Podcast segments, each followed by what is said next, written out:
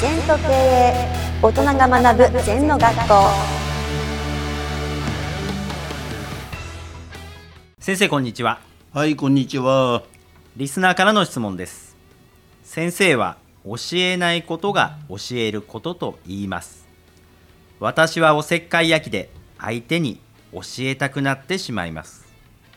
口数を減らそうと思っても気になってつい口出ししてしまいます教えないで耐えるにはどうしたらいいですかという質問うん、あの根本的に教育って何かって理解してないね。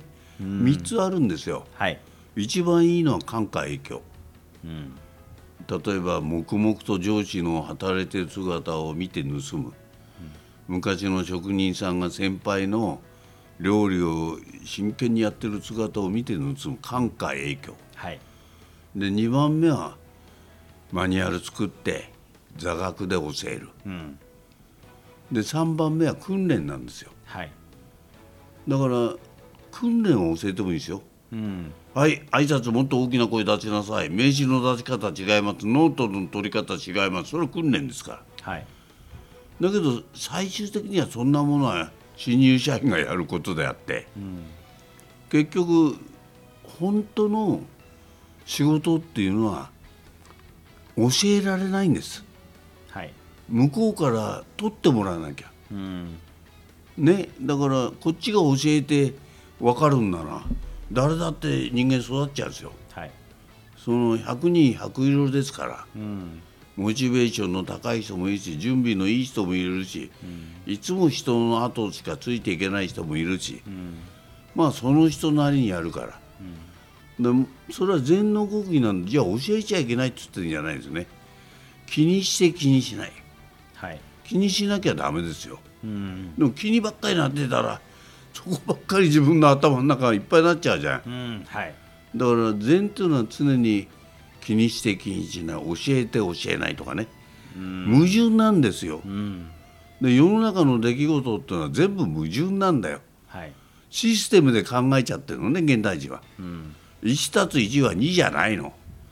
マネージメントは5になったり1たつ1が0になったりはい。アルファになったり。あ全然違うの。それをシステムで考えるというのはプアマネージメントなの。ーうん。だから人材育成は最初の訓練のうちはシステムでいいよはい起立礼時間守れうん治れとかこれはもう大人も子供も新人も同じですよ。うん。その業界業界の訓練しなきゃ、ところが一番いいその教えない方が社員が育つんですね、ある会社の不動産は部下が入ってると手取り足取りみんなで辞めさせちゃいけないと思って教えるんですね。はい。いつまでたっても一人前にならないんだよ、売ってこいってやいいんだよ。うん契約しろったら必要なことは自ら聞いてきますよ。はい。学びますよ。引き継ぎもそうだよ。引き継いでもらいたい人が聞いてくればいいんだよ。うん。で社内にいるから100も引き継ぐことで分かんないことあったら聞いてこいってさよならってやればいいんですよ。うん。何が分かんないか分かんないんだから。はい。そういうものの根本を理解しないと。うん。じゃあ一生懸命教えてる人がうん部下育ちますかって。うん。